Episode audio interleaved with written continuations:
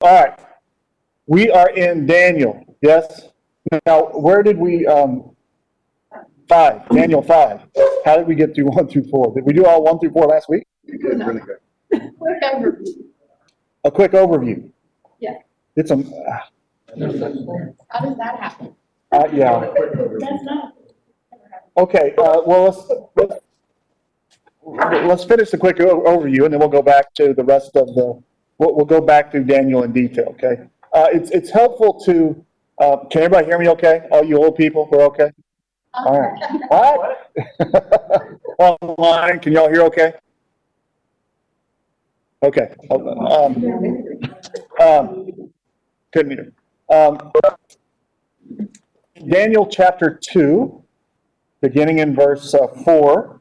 Daniel two, uh, Daniel two, I'm gonna make, uh, yep, verse four, it says, then the Chaldean spoke to the king in Aramaic, you see that?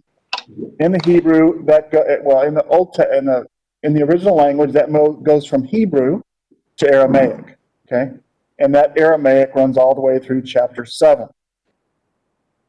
Covers the visions in chapter two, or the, the dream in chapter two, and the, uh, the visions of chapter seven. And then in chapter eight through twelve, it goes back to Hebrew. Um, a lot of speculation as to why that is, but if you are reading your Bible, you've got some note that says something about Aramaic, that's, um, just wanted you to be aware of that, okay? Uh, chapters two, well, really one through seven, if we look over to chapter, uh, chapter eight, uh, in the third year of the reign of Belshazzar, the king of, uh, the king, the vision appeared to me, Daniel, subsequent to the one which had appeared previously, that's chapter, uh, chapter seven. When I looked in the vision, it became, uh, it came about that when I was looking, that I was in the citadel of Susa, which is in the province of Elam, and I looked in a vision, and uh, I myself was beside uh, the uh, Ulai Canal, the Ulai River, and I lifted my, up my gaze, and behold, a ram.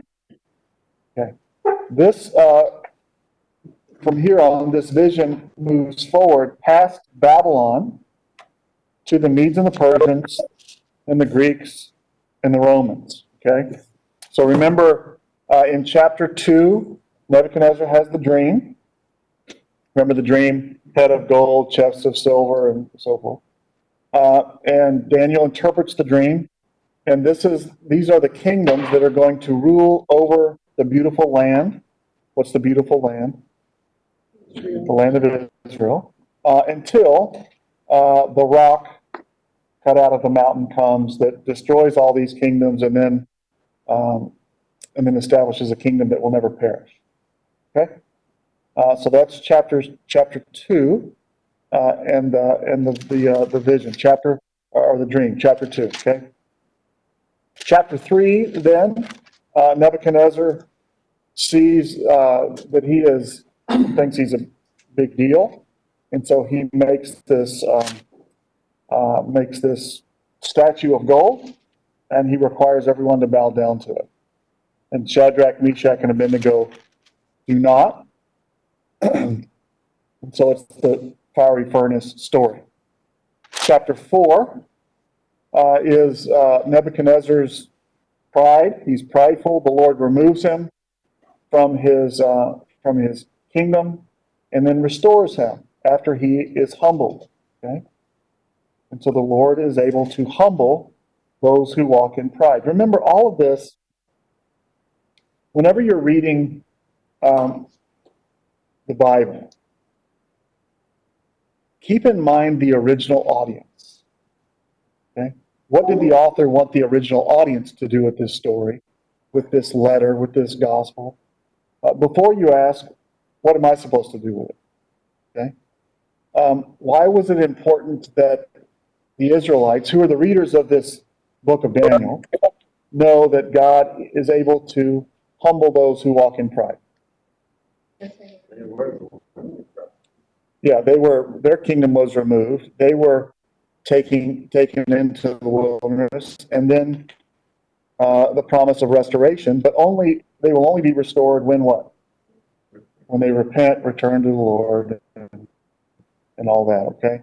Um, Now, if you're prideful, will the Lord remove your kingdom and move you into the wilderness and if you repent? No, that's, uh, there are prideful people who live their whole life that way and, and does does that make sense? So there's no direct application or promise that if you do this, then the Lord will do that for us. Certainly there is for Israel. If they repent, the Lord will restore them from captivity, have compassion upon them, restore them to the kingdom. Uh, and that is clear even from the beginning of the story. Um, explicit in Deuteronomy, and then reminded of them all the way through the Old Testament and the prophets. Okay? And even true today. Does that make sense? So when you're reading Philemon, don't forget that the book was written to, the letter was written to Philemon, very good. Um, Timothy, Titus, Ephesians, Philippians. Got it? Okay. Uh, in each of these uh, books, there's a issue or problem that exists then and there that the author is addressing for them then and there. Now, we can draw conclusions from that, helpful for how we're to live today. Okay? Um, but it's more general in nature than very specific in those letters. Make sense?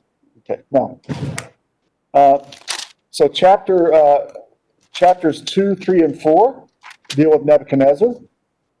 Then, uh, chapter five, um, um, and seven, um, chapter five talks about the, the, the removal of, of, of Belshazzar. Okay? Bel- Who's Belshazzar? Belshazzar is a grandson of uh, Nebuchadnezzar It's 11 o'clock. grandson.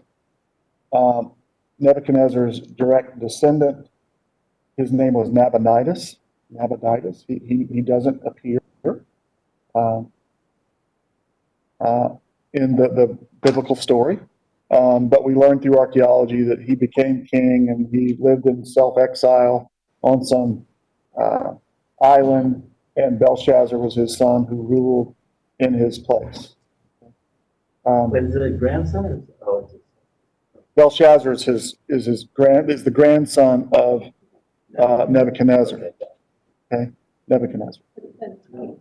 Does it, tell- does it, so in, in, the- whenever the Bible says son of, uh, it does not necessarily mean direct descendant of, or direct son of, son of David. Son of Abraham, son of David. Well, Christ is not the son of Abraham in the first generation sense, nor is he the son of David in the first generation sense. Does that make sense? In the line of David, in the line of, this is more how the, um, how the Bible uh, uses that language. Okay. Um, so chapter five is the removal of Belshazzar, and chapter six then is the establishment of Darius the Mede. At the end of chapter five, Darius the Mede comes to power. Uh, chapter six, it seems good to Darius, uh, the Mede, the Medes and the Persians. Uh, but then chapter seven goes back. So, um, eh, eh, this is different than the way we tend to tell stories. Um, we tend to tell stories chronologically, although, you know, you watch a movie and you'll get flashback or something like that. So we're, we're aware of that.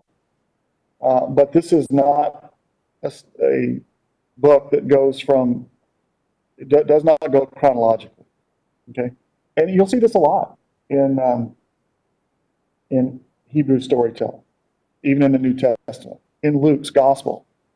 It is not directly chronological. Um, a lot of it is, but not all of it. So you'll have these sections. They- They're going to be presented in an orderly fashion. That's how Luke explains it, but not chronological. Does that make sense? Uh, For example, in the, in the Gospel of Luke, it begins with the birth announcement of John the Baptist, and then it records the birth announcement of Jesus. Now, that's chronological because Jesus is uh, born after John the Baptist. Then the birth of John the Baptist, and then the birth of Jesus, still chronological. But then it goes the ministry of John the Baptist, which ends in his imprisonment and beheading, and then the ministry of Jesus. Okay? So the ministry of John the Baptist ends in prison when he's beheaded. The ministry of Jesus in the Gospel of Luke begins at his uh, baptism. Okay? And so it's not exactly chronological, okay? Because John the Baptist did baptize Jesus before his beheading, which is the next verse. Does that make sense? Uh, so it's an orderly fashion, uh, uh, but it's not in chronological order. Okay? So chapter 7 uh, goes back to a vision that Daniel saw in uh, during the time of Belshazzar the king. Uh, in chapter 8, another vision that he saw. Uh, the fir- chapter 7, uh, it's the first vision of Belshazzar uh, in the first year of Belshazzar the king. Daniel has the vision in chapter 8. This is the third year uh, of Belshazzar the king. Okay? Then Wait, where does it go back to Hebrew? uh, it goes in ch- chapter 8, it goes back to Hebrew. Okay. Okay. Chapter 8, verse 1. So down through 728, it's uh, from 2 4 to 728, that's in Aramaic. And then chapter 8 to the end of the book, it's back in Hebrew again. There are only um, two major sections, uh, this being one of them, that are in Aramaic. The rest of the Old Testament, uh, the rest of the Old Testament is all written in, in Hebrew, except for this section and a little bit in Ezra which records the actual decree to be returned. You don't have. Uh, it's just recording what the text, what, what the decrees of the king actually were in Ezra. So it's In recording Aramaic. in Aramaic, yes. Okay. Yeah. It was Because Aramaic was their business language? Lingua franca, it was the language of the day. So, uh, um, so when you get, for example, uh, just by way of aside, so when, if you are not aware of this, then some of this might not make any, any sense to you. Let's see, this, where are we in this English, this, uh, here we go. Um, my English Bible's always out of order for me. Um, so in, uh, in Ezra Nehemiah, you get over to Nehemiah, uh, Nehemiah chapter 8. Okay. Uh, this is, uh, Israel has returned to the land. They're at the water gate. Uh, remember Ezra, Nehemiah, Haggai, they're rebuilding the city, rebuilding the walls. And, um, um, and Ezra the priest stands up. He opened the book in sight of all the people. This is in chapter 9, uh, 8 of uh, Nehemiah 8 5. Opened up the book in the sight of all the people, was standing above all the people, and he opened it and stood up. Um, uh, this is where we get expository preaching from, actually. Um, the, uh, if you go back a little bit uh, in the previous verse, uh, 8 4 says, Ezra the, the scribe stood a wooden podium, which he made for the purpose, beside him, and, and he stood all of these, all these people. And he opened the book in the sight of all the people and was standing above all the people. And when he opened it, all the people stood up.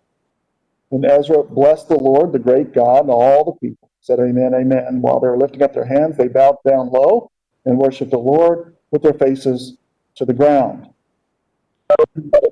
Verse 8 And they uh, read from the book, from the law of God, translating, giving the sense so that uh, uh, they understood the reading. See, the people, when they come back from captivity, are speaking Aramaic, not Hebrew. And so the priest is explaining to them, he's reading and translating, basically. Okay? Um, um, so that they would understand, so that they would, uh, would, uh, would repent. Make sense? Uh, and so the, when, when Israel comes back, they're speaking Aramaic. In fact, uh, if we look, uh, here, uh, this, these, this is Hebrew, kinda. Um, it's Hebrew, but it's not in Hebrew font. So our Old Testament Hebrew is actually Aramaic letters. It's not Hebrew letters. Uh, In other words, um, if Moses or David or any of the pre-exilic uh, Jews wrote Hebrew, they wouldn't write that. That was, that's Aramaic letters. Okay? Transliterated. Um, you know what I mean by transliterated? They took, there, there's direct correspondence between the Hebrew letter and a, and an Aramaic letter. They just transliterated, they put the, the Aramaic letters, letters in because that's what the people knew after they got back from, uh, um, from captivity. And see all of these dots and lines around all this stuff? You know, that dot there, that dot, that dot, these two dots, this, all this stuff. This is the vowel system and accent, that's an accent. Vowel system and accenting for, um, you people online can't see this, uh, I just realized. Um, they're going, man, that's great. Um, um, this here, okay, so, so, so this, these are the, the, you know, this is a uh, bait, uh, sheen, known, tav. Um, uh, in the third year of the kingdom of, uh, of, uh, Jehoiakim, the king of Judah. Um, the, all of these dots around this, these, this was a vowel system, a pointing system that was created so that, um, the, the Jews that had came back to the land, um, could pronounce the Hebrew. Because they, they had totally lost their language. It's older, Hebrew or Aramaic? Um, they're, they're both, uh, pretty, pretty old, yeah.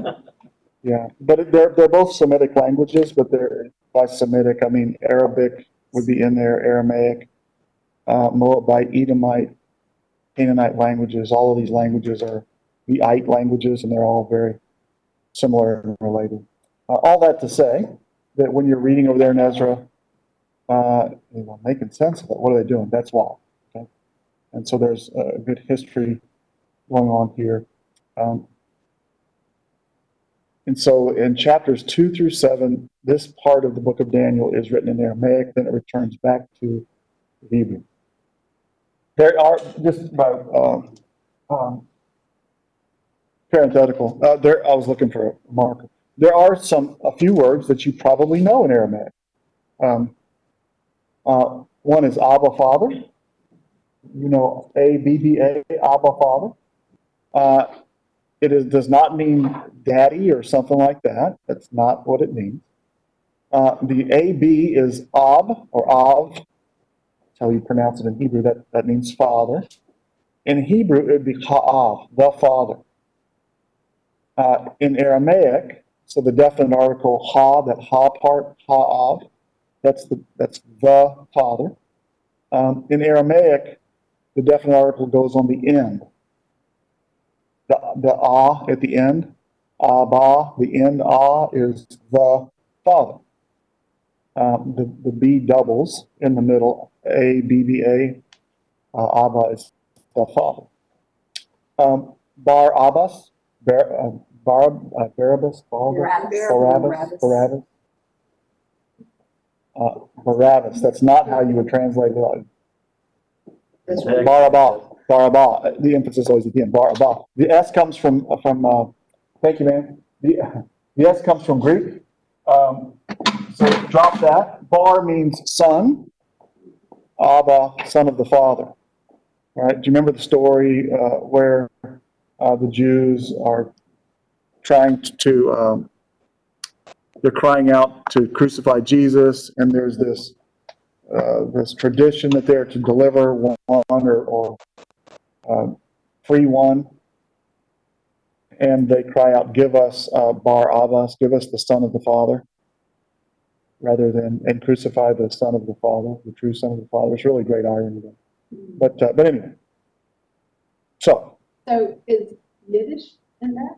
no, Yiddish is, um, so when Israel returned back to the land in 1948, they actually created, recreated Hebrew.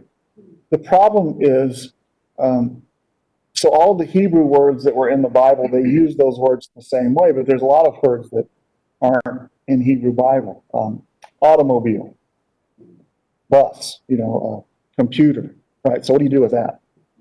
What was the parking, remember the parking place? Yeah, so I was looking, I, I remember one of the times I was in Israel, I was sitting there just kind of, we were gotten back on the bus, I was sitting there looking out the window, and I'm looking at this sign, and I'm going, what does that say? Machane was the, the uh, second word. Machane is, uh, um, uh, is a camping place. It's a place where Israel camped in the wilderness. That's how it's used in the Old Testament. Place where Israel camped. And uh, it was Autobus Machane. I'm going, yeah, it's the place where the bus camps. It's the parking spot for the bus. I'm going, well, that's creative. Right, and so they had to, to make up words, um, or use words in a different way than they're used in the Bible. And if all you know is biblical Hebrew, then it becomes, uh, pretty, um, interesting translations. Um, uh, the first year I was there, I was looking at a, a, uh, in, uh, Indiana Jones and the Temple of Doom. It was a, it was a poster there. And they had sounded out in Hebrew letters, Indiana Jones. There's no J, so they use a yod for the J. Uh, that's why we, how we get Jehovah, right? Uh, there's no there's no Y in German, and, and so the Y becomes a J in German. Um, that's how we get Jehovah. Longer story, but anyway. So uh, temple is Hakel in Hebrew. Uh, it was Indiana Yons, the and Ha Hakel, the temple, uh, Hakel Ha Hakel Doom, the the temple of doom. this is a mess. So so they're using words in a very creative way. So Yiddish is a is a brand new language, but related to Old Testament uh, Hebrew. So when they start yammering and talking, I can make out about a third of their words, as long as they're using biblical Hebrew. They're talking about computers and internets and traffic, and there's no traffic word in the Old Testament. That I can think of. So anyway, okay, back to uh, back to Daniel. Okay, so so uh, so the, the visions in chapter seven and chapter eight. These are visions that Daniel saw uh, during the Babylonian Empire. Remember, this is 70 years under Bab- Babylonian captivity. Uh, and then Cyrus is the one who's going to make the decree to turn, return Israel back to the land, at least in part, not in total, but in part, in 539 BC. So we're, we're mentioned uh, uh, uh, Cyrus. Uh, uh, okay, so so at the end of the 70 years, then in chapter nine, Darius the Mede is now reigning, and um, and the question becomes: oh, wait a second, we just finished the first nation, the first beast of the four beasts that are going to rule over the land. Um, the head of gold in chapter two. What's going on here? And so Daniel um, prays to the Lord. Uh, he's reading in the book the number of years 70. He says, I haven't misinterpreted that. 70 years, we're supposed to go back. But Israel hasn't repented. Okay? And so only a small number uh, goes back to the land uh, under Cyrus, the decree of Cyrus. And there's you're, going to get several decrees that are going to restore Israel. Uh,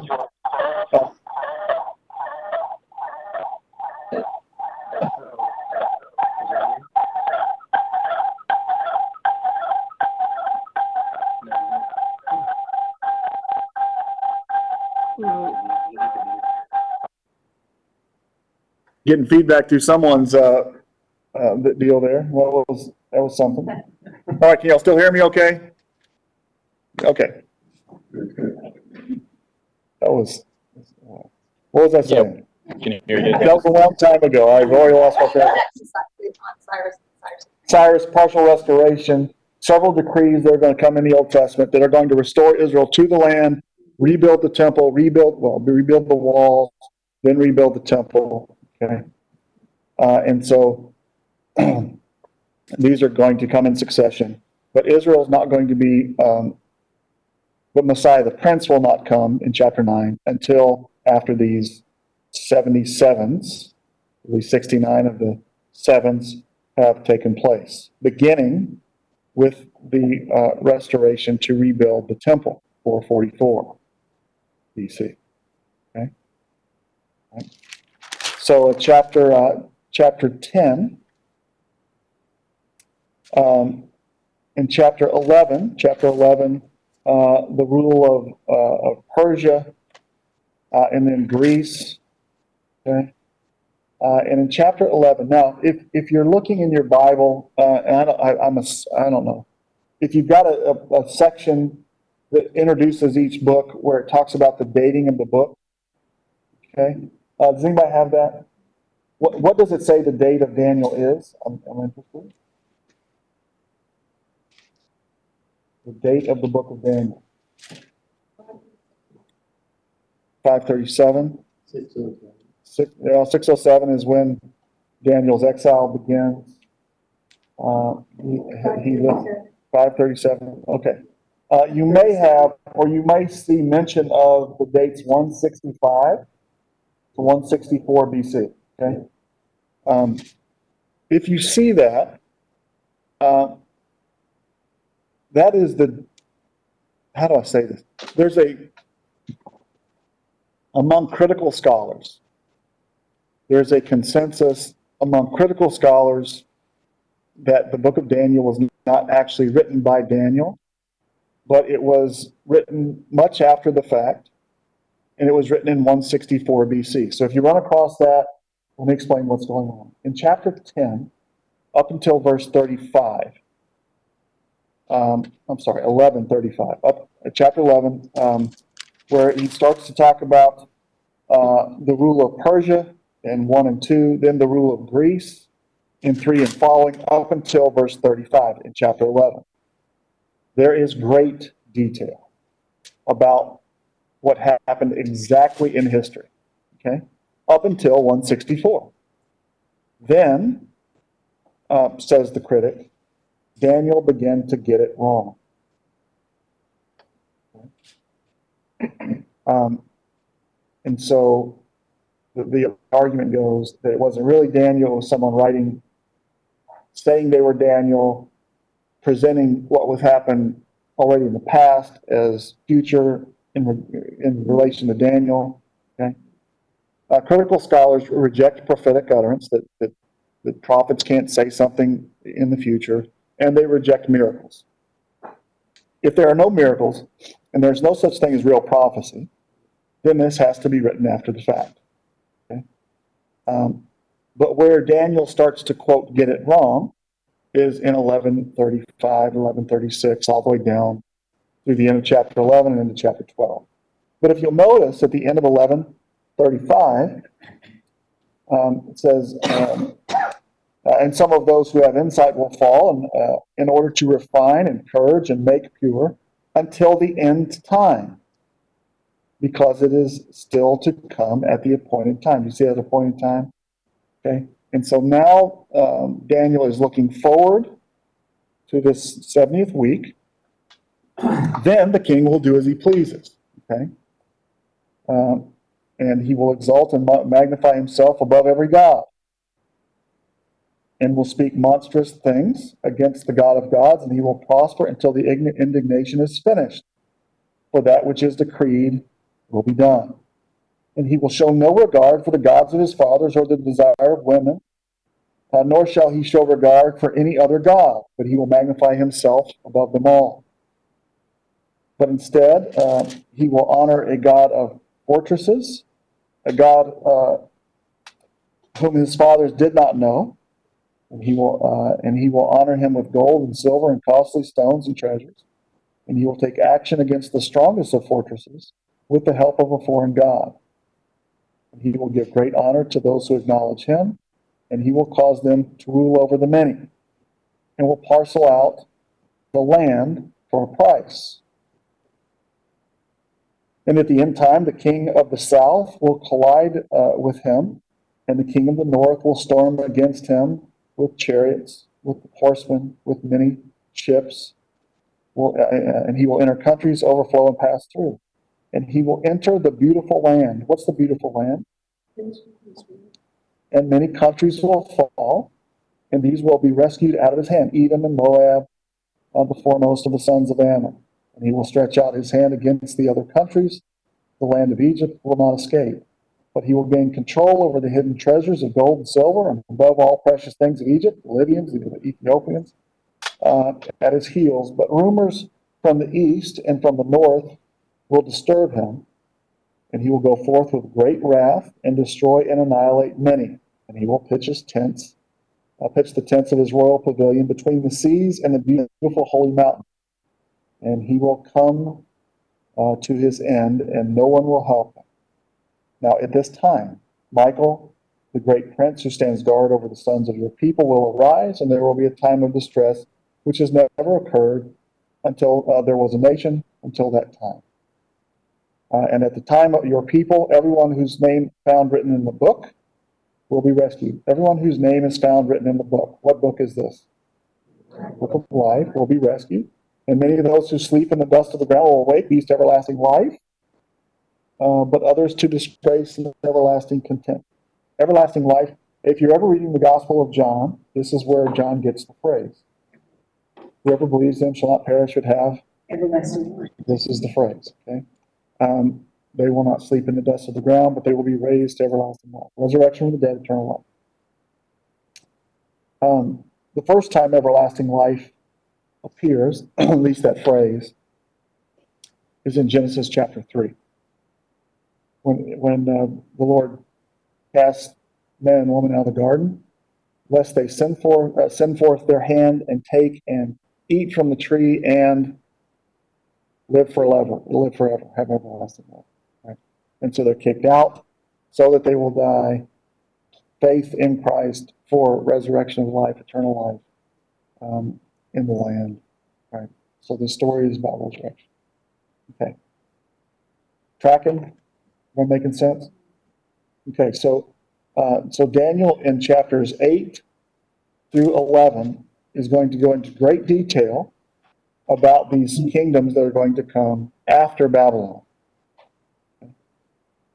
Then his focus will turn to the end time, the 70th week, uh, in uh, 1136, 35b, how we would say that, second half of 35, uh, 1136, all the way down through chapter 12. Make sense? All right, what questions so far?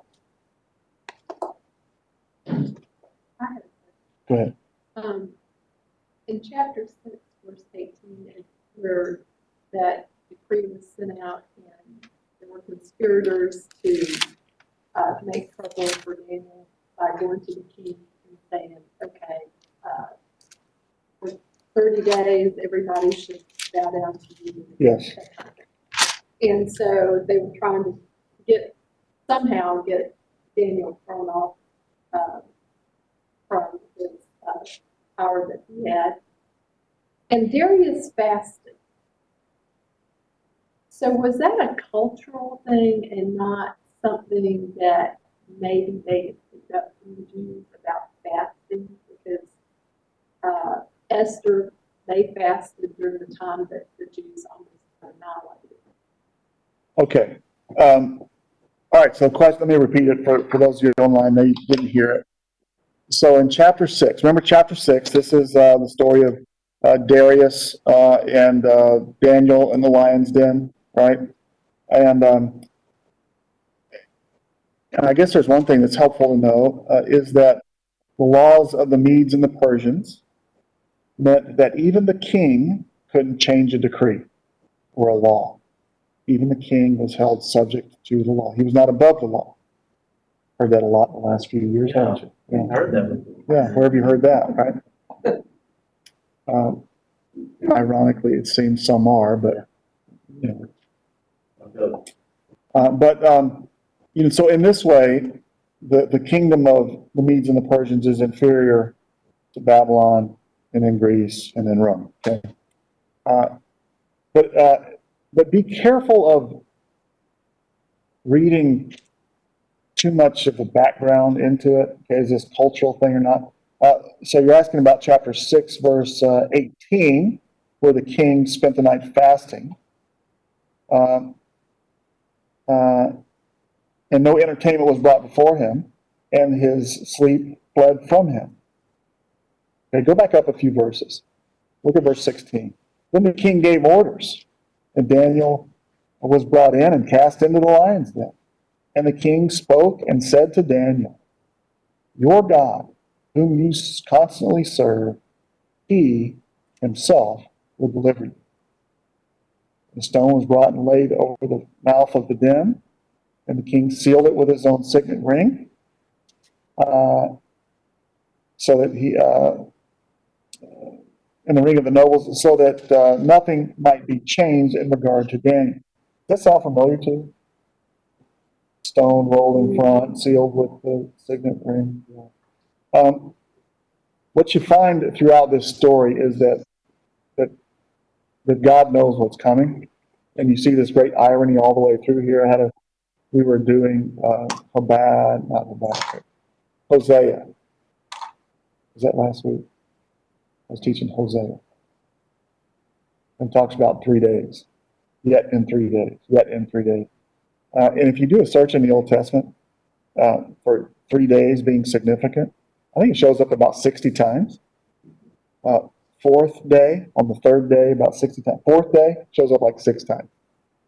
The fifth day, about six times. The sixth day, about, and it's always in the same, right? But the uh, the first day, the third day, and the seventh day, those are big days in the Old Testament, um, as they are in the New Testament as well. Right. But anyway, um, so so the king is fasting on behalf of Daniel, Oh, that Daniel will not be destroyed. So, yeah, so he, no entertainment before the king, uh, sleep, he didn't sleep that night. And as soon as, uh, daybreak, as soon as the, the dawn, he went as fast as he could to uh, the lion's den. And when he came near to the den of Daniel, he cried out, being troubled. And the king spoke to Daniel and said, Daniel, servant of the living God, has your God, whom you constantly serve, been able to deliver you from the lions? And Daniel spoke uh, and said to the king, O king, live forever. May God, my God sent his angel to shut the lion's mouth. Same angel that was in chapter 2 in the fiery furnace, the same angel here. Uh, and I have not been harmed in so much as I have been found innocent before you. And toward you, O king, I have committed no crime. The king was very pleased and gave orders for Daniel to be taken out of the den. And Daniel was taken up uh, out of the den, and no injury whatever was found on him because he had trusted in his God. And the king gave orders, right? Uh, so here's the new decree. This is in chapter uh, um, 6, verse 26. I make a decree that in all the dominion of my kingdom, men are to fear and tremble before the God of Daniel. He is the living God and enduring forever. And his kingdom is one which will not be destroyed, and his dominion is forever. He delivers and rescues and performs signs and wonders in heaven and on earth, who has delivered Daniel from the power of the lion. So Daniel enjoyed success in the reign of Darius and in the reign of Cyrus the Persian. Right? So the Medes and the Persians. Why do the Jews need to hear this? I mean, they're hearing the Lord, uh, they're hearing Nebuchadnezzar's proclamations in regard to the Lord God of Daniel and the God of Shadrach, Meshach, and Abednego. Belshazzar is being judged and removed. Darius is established. Um, so who is it that sets up kings and takes down kings? It's not the gods of the nations, it's the Lord God of Israel. Um, the one in, uh, in whom Bel- uh, Nebuchadnezzar fears, Belshazzar comes to fear, um, and, um, and uh, Darius fears. Uh, who doesn't fear him? but- Israel. Yeah, Israel's not fearing the Lord. They're not returning to the Lord. Uh, okay. So So- in, in six twenty-three, when it says, um, 22 yeah, so Daniel was taken up about the den and no injury whatever was found on him because he had trusted in God. So when we take that, and apply it to us, why is that not a good idea? Can we or can we not do that? Well, no injury will come to me if I trust in God. Explain. Uh, that will not work. Yeah, explain that. Well, you explain it. Why doesn't that work? If we're crossing the line, then we're probably gonna get chewed well, yeah, you're not, you're not, uh, don't- how many promises in the Bible are given to you? The list is pretty short, right? Um, can you name, uh, a promise to you? Believe it, happen, however. Yeah. All who call upon the name of the Lord shall be saved from the line. No. Shall be saved from what?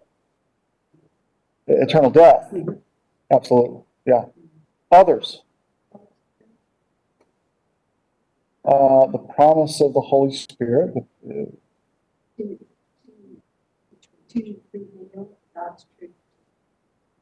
Um, okay, let's talk about that one. Has the, do we, do we have the Holy, the promise of the Holy Spirit to reveal God's truth to us? Yes. What does that look like? It looks like this. I saw this great, um, uh, thing in, uh, on Facebook. It Says, uh, uh, how did it go? Something like there's these two people talking. Uh, one guy's, uh, one, per- I don't remember if it's guys or girls, but one person's there, uh, and he's reading his Bible, and the other one says, you know, I want to hear from the Lord. Hear God speak. Hear God speak to me. And, and so this one says to this one, then read your Bible. Says, no, no, I want to hear it out loud. And then this one says to this one, well, then read your Bible out loud. Um,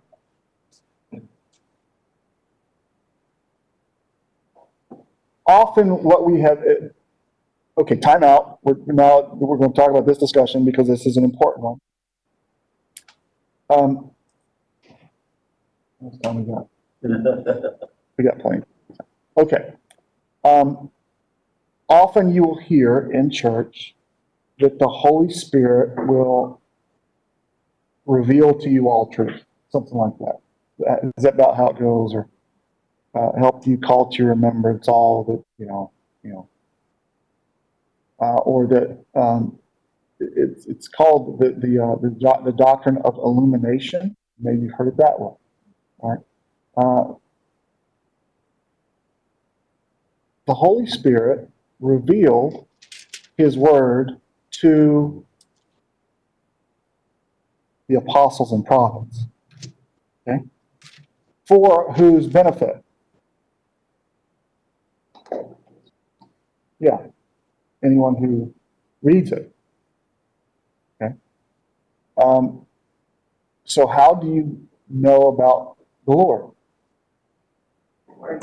If you don't have this book, of the Apostles and Prophets, what do you have? Is there anywhere you can go to learn about the Lord? Other than the Bible, other than the words of the apostles and prophets? There's nothing. You got nothing, right? Um, now, does everyone, do all believers agree in what this book says? No. Okay. Do, are all believers indwelled with the Holy Spirit? Yes. If all believers are indwelled with the Holy Spirit, because we're all in one body, that is the body of Christ, yet all believers do not agree on what this book says, is the problem with the Holy Spirit? Okay, no. Um, so what has happened? And this is how we kind of got here, okay? Um, if we go back, uh, a thousand years, it's a decent chunk, but it's not two thousand years. Um, but if we go back from the time of the early church until the first major church split in a thousand, okay? Was there a printing press? No. Did people have their own copy of the Bible? No. No. Could most people read? No. No. Okay. So you can't read. Uh, even if you could read, you didn't have your own copy of the Bible. The only place you had a, there was a copy of the scriptures was where? In the synagogue In the synagogue, or, uh, and who had access to that? Your average Joe doesn't come in off the street and say, hey, let me read that Isaiah thing again. That's not how it works. Okay. How did people learn the scriptures? It it was taught to them. Okay? Uh, it was read to them. Extended passages of reading you see in church history. Um, they're very different than what we're doing today. Um, if the congregation met, they would read giant passages of scripture at length with very little comment, right? Maybe translating to make the sense of it, but not sermons like we do today um, there might be a uh, short response to the reading. That would be called. Help me out, Catholics. It. Homily? Homily? Yeah, Uh, yeah. And so, um, and so the pastor's words were a response to the word of God. They they weren't intermixed, so to speak, right? The word was read and what was responded to. And you'll see, uh, even in, uh, in churches, um, elevated place, pulpit, where the word came down from heaven to the people. And the response was on the people's level. You'll see this in uh, Lutherans, two pulpits, right? What happens on this one? Uh, the word is on the left and the readings are on the right. As you face, as it That- faces, Yes, I mean, as, as, as as, I'm facing it, the, the word is on the right, the readings are on the that's left. exactly right. It went from this to this, interestingly in the Reformation, uh, to this, to this. Huh. Right? Um, all that to say, um, that, uh, the question then becomes, if everybody now has a copy of the Bible in their translation, okay? Uh, in other words, um, I love it when people say, well, all I need is me and the Bible, and the Holy Spirit. Uh, and I will do this. I say, okay, go. Well, I can't read that. Well, why can't you read that? Those John's confused. Um, did God not inspire the Bible in that? So are you saying the Holy Spirit doesn't know that? Or is it you that doesn't know that? Right?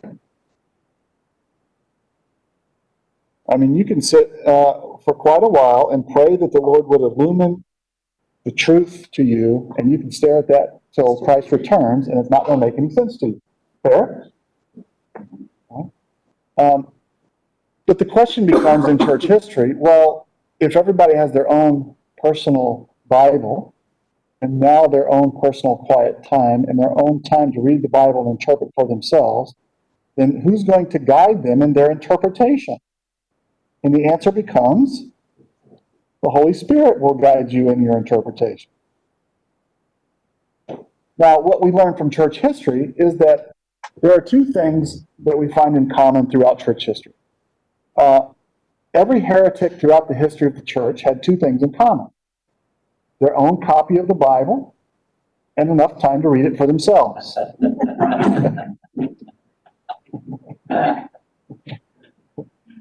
no, this is not the way it works, right? Uh, so we read it, and so this is a uh, something that is to, to be to be taught. Uh, I, I never understood at the time our, our church history, uh, professor said, what we need to do in the church is take up all the Bibles, just hand them in, just pass them up to the front. Uh, and once you have learned how to, uh, understand the Bible Christianly, then we will give them back to you so that you can read them for yourself. But we're not training people how to read the scriptures, are we? We're doing something else. I don't know what we're doing, but it's not that, right? Um, The same thing with the, with the previous teaching, the test. yeah, yeah, exactly, yeah. And so, uh, because of, of what we've done, uh, with the scriptures, and you say, well, they're hard to understand, all this, well, the Spirit will guide me in all truth. Well, as soon as you say the Spirit will guide me in all truth, well, then you don't need this. Um, where is truth revealed? Here. Where else? Is there anywhere else, anywhere else, that truth is revealed?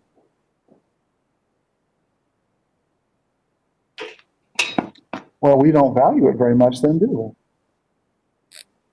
we? If we're not spending our time learning this, then we're spending our time not learning truth. Seems to me. Right? So I would agree with that, that the Spirit has revealed, but He revealed to who? The apostles and prophets, okay? Uh, the Spirit uh, revealed the word of the Lord to the apostles and prophets. The word of the Lord came to fill in the blank during the reign of fill in the blank, fill in the blank, and fill in the blank, saying, write this. That's exactly what Habakkuk says, right? Um, write these things. Why? So that Israel will know them, so that my people will know them and respond to them.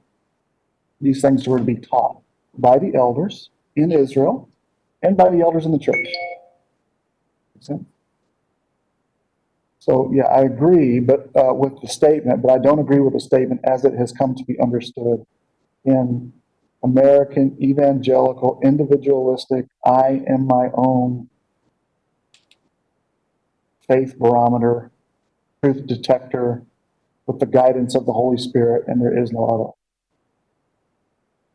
in, uh, in Acts eight, it kind of summarizes what you're saying.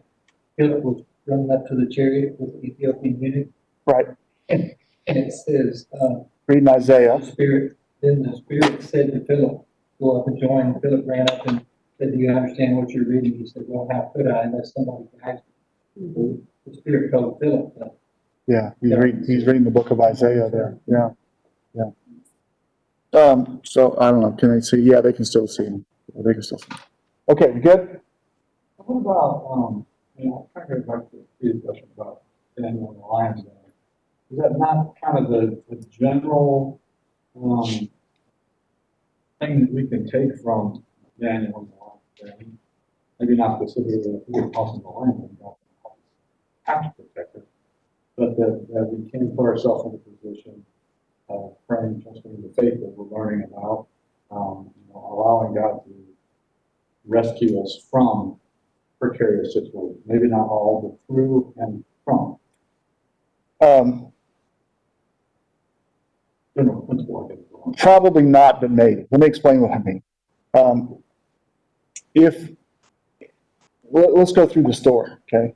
Um, could anybody else go up on the mountain but Moses? No. No. Well, why not?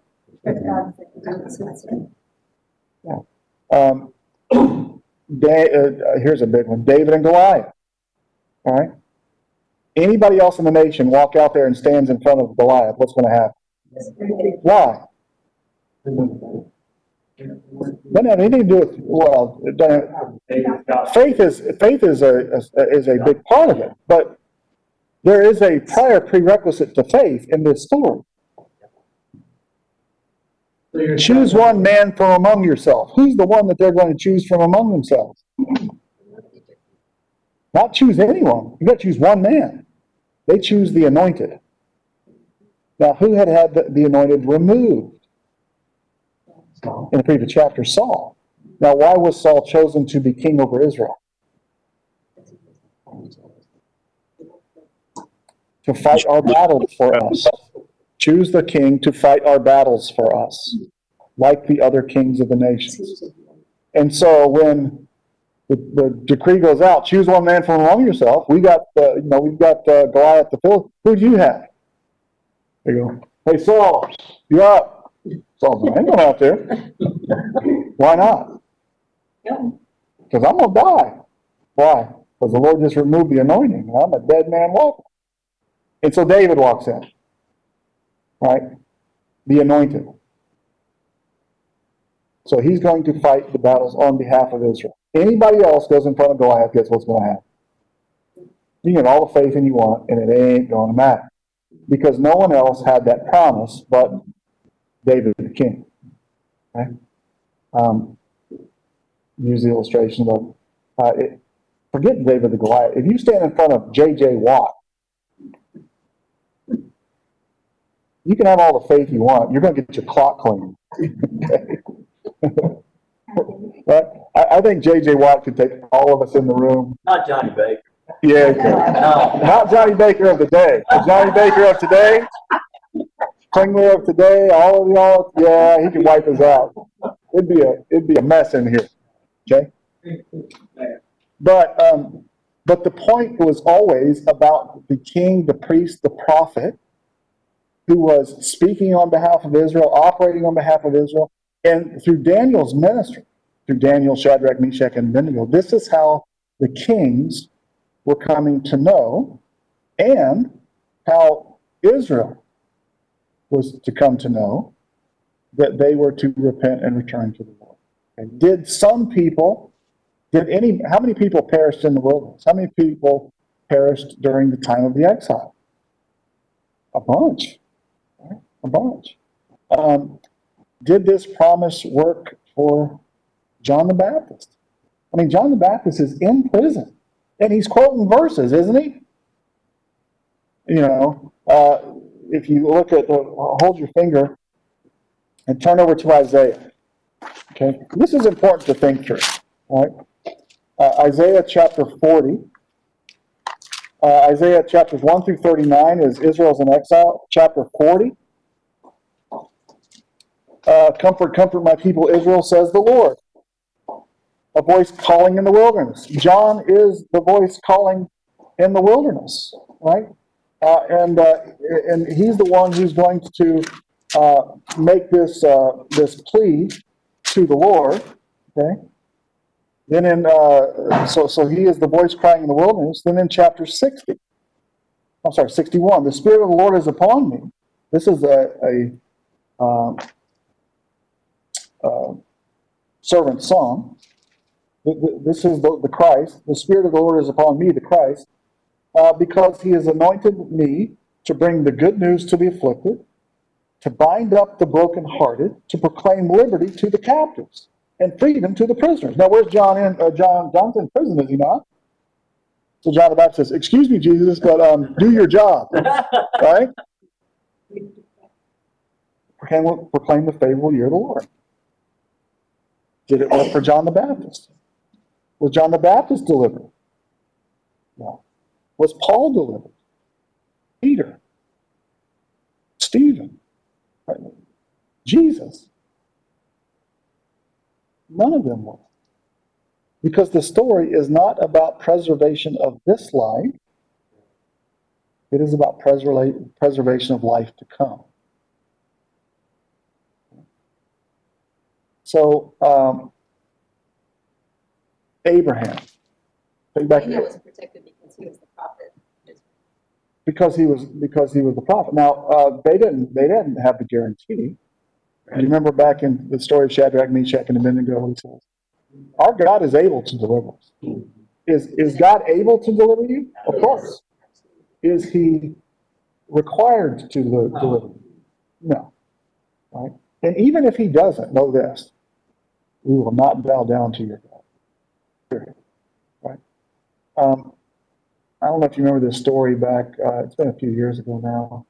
Uh, it was on the news where these believers, I, were they in, I think they were in Egypt. They were lined up on the shore of Egypt, on their knees, with their head covered. Uh, it seemed like their head was covered. Uh, and, uh, they were told, uh, to worship, uh, reject Christ and worship, uh, Allah, or they would be beheaded. And their response was? No. We will not. And their end was? Beheaded. Um, is that the end? No, that's not. Not the end. Resurrection of the dead, eternal life, right? So, uh, David was unique. David carried the promise, right? David was the carrier of the messianic promise. He was going to have a son before, at least one, before he died. Why? Because he's the carrier, as it was with Abraham and Isaac and Jacob, right?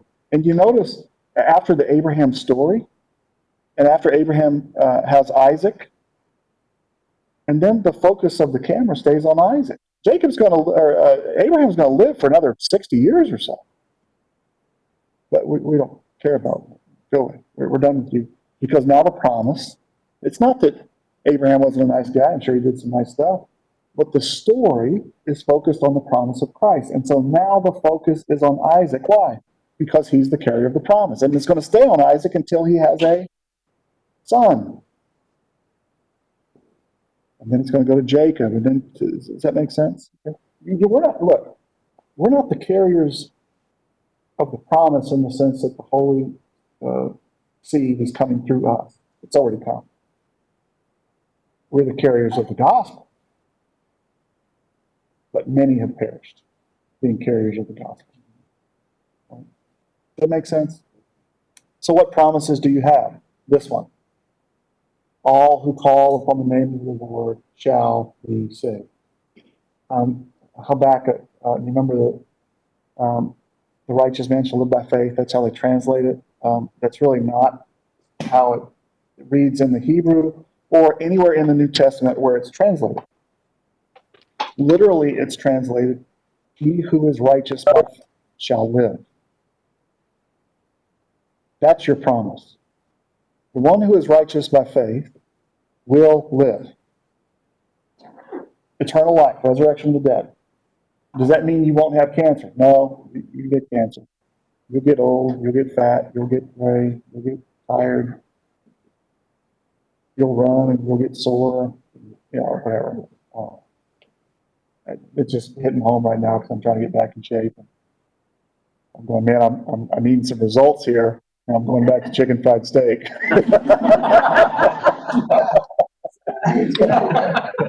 Yeah, there's no promises Was that there. a sign last night? The drive-through line too long? Yeah, I think it was a sign. I said, I've had enough. We're going to Dairy Queen. And we went to Dairy Queen and the line was around the building and Dairy Queen's not the fastest drive-through. Uh, Dairy Queen needs to hire Chick-fil-A. Chick, whoever's running Chick-fil-A needs to be running the government. Anyway. Um, okay, is this making sense? Okay, I have one more question. In Daniel five, five, you know, when you write on the board, I see this part of it. right. But in five, five, it mentioned that he saw the back of it. hmm Is there a significance in, in that? Um, Because I'm like going, This is the back, this is the back of yeah, it. This is the, yeah, Yeah. this is the back. yeah, this, the back of the hand is this, the pasim is the, yeah, um, But they, but they were breaking it back and uh, this way. So. Yeah. Yeah, right to left. Everything is backwards in, uh, in English. yeah, Yep, yes, I have a question for the Holy Spirit. yes. Talk a little bit. Um, okay. Um, we tell others about Christ. Um, it says that the Holy Spirit will convict them of sin, Yes, right? Okay, um, then the Holy Spirit, we have to send them to read the Bible, right? Is that what we're talking about? say again, That, uh, the Holy Spirit will convict us of sin. yes. Uh, uh, uh, Convict the world of sin, yes. Right? Yep. So then we have to send them to read the Bible. No, that's what we do, but that's not what we should do. Um, but we said before that, that that's how we Yes, so, so what I'm saying is we, we say, uh, you know, believe in Jesus, and you'll be saved, you go, okay, I believe, okay, here you go, good luck, use the force. You know, we can't do that, so. Um, um, Go unto the world and hand out copies of the Bible. I think that's how the Great Commission reads, right? Make disciples, okay?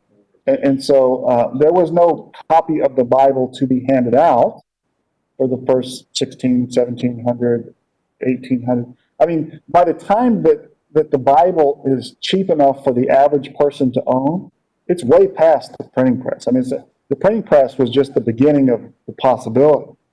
But they, you know, a, your own copy of the scriptures for another uh, thousand years was way, way, way out of reach for the average person to be able to purchase.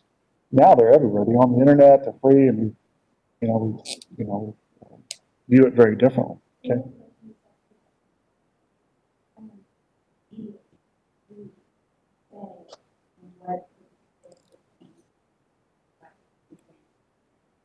I, ideally, um,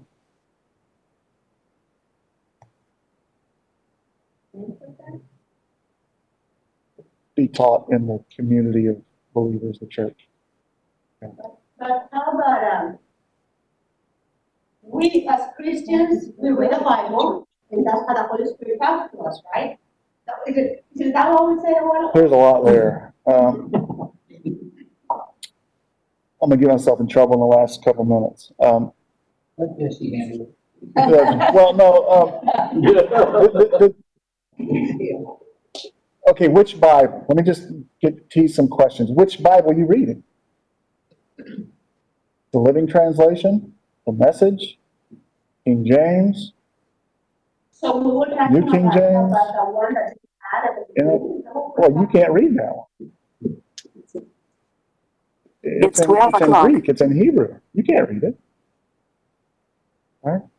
Um, there was a time when, this is why we trained pastors in Greek and Hebrew and Aramaic, so that they could read it, so that they could tell you, this is what it says, and this is why it says it, and this is how it relates. What about the Bereans? They searched the scriptures daily to see possible was. Yeah, they were, uh, they were in the synagogue. There was, the only copy of the scriptures was in the synagogue. And so, It didn't say the Berean priests, it the Bereans. Yeah, but, but it would only, uh, it would only be in the synagogue. They didn't have the Berean, the, the first Berean uh, edition of the Bible, right? They were in the synagogue. And, and so the, the Jews in the synagogue, these were more noble-minded Jews than those that were in Thessalonica. This is in Acts chapter 17. Um, and so they were searching the scriptures to see if Paul, remember, Paul was there teaching these things for weeks, and they were searching the scriptures to see if what, they're saying, Paul, we hear what you're saying, and they're going back and they're checking it in the synagogue. That's a good thing. Yeah, absolutely, that's, that's a, uh, that's a good thing. So, They were uh, they were, yeah, they were in the, now the Jews by this time, uh, were able to read the scriptures in the original language to see if what Paul was saying was so. And of course, Paul was a, uh, uh, a Pharisee who had been trained in the Old Testament scriptures. Is this making sense? Okay. So, um, this opens up a whole ton of questions now in our Protestant, American, individualistic, everybody's own belief system, everybody's own copy of the Bible. And now who do you listen to? And, and average Joe doesn't have the equipment to evaluate this stuff, right? It's the reason I went to seminaries because I got tired of listening to 40 different views on everything that was being said, right? And so it wasn't just learning the scriptures, but once you learn what has the church always said about these things, always, then it becomes pretty clear, right? Uh, unfortunately, all of the churches from the Reformation have kind of gone their own path and their own way. And so now if you're over here in some little Methodist church in some little town somewhere, you believe this. But if you're in a Methodist church in another town, you believe this. And if you're in a Lutheran church, you certainly believe something different. If you're in a Catholic church, you believe something different altogether. And then you've got your missionary Baptist and your First Baptist and your Southern Baptist, Northern, Northern Baptist. There's like 40,000, I think, denominations now. 40,000. That's 40,000 different views. And then you go inside of those forty thousand different denominations, everybody's got their own Bible, their own of their own Holy Spirit, and they got their own goofy views, and it's like Pandora's box, you know, how do we come back together, uh, and start reading it again? And so that's what we're, that's, that's, that's a, the genie's kind of out of the bottle and have to get it back in there, right? Um, and that's what we're trying to, to accomplish. Um, for me, the way that you read it is it ought to make sense. Right? If one sentence goes to the next sentence, goes to the next sentence, and these things aren't making sense to you, probably not reading it right. Fair? You brought that subject up about a year ago when you were at- running the church that day. You listed, When I was running the church that day. I love that day. I was running the church that day. you were doing. You listed out all the churches out of the phone book. Oh, yeah, the, the, yeah, the, the day I was preaching, I listed all the churches, uh, yeah. Yeah, all of the churches. My favorite uh, on the list was, uh, Church's Chicken. I was looking, I pulled up church, uh, for church, uh, and it had all, just in little town of Brenham, there was like thirty or forty of them, and the favorite listing was Church's Chicken, and they were closed on Sunday. It was the only church that was closed on Sunday. That's Pretty good. Okay, next week, uh, we're out of time, so next week, we will, will, I want to go back through chapter by chapter and make sure that you're understanding Daniel. Okay, so we're gonna do Daniel chapter one next week. We're gonna go into detail, chapter one. Good? Don't let me forget. circle back around to some of these questions too. Yes, it- yeah, and look, if, if this doesn't make sense to you, don't stop.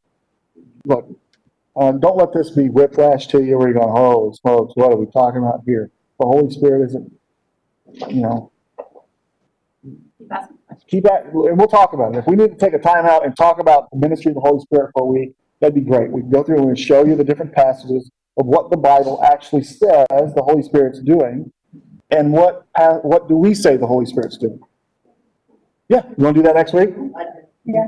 Okay, so, so, so we'll take a one-week pause, where next week, we're gonna talk about the ministry of the Holy Spirit in the body of Christ. Do not forget that. The ministry of the Holy Spirit in the body of Christ, not in the individual life of the believer apart from the body as they read the, the, the Bible for themselves to get their own interpretation. I don't need to do with Christianity.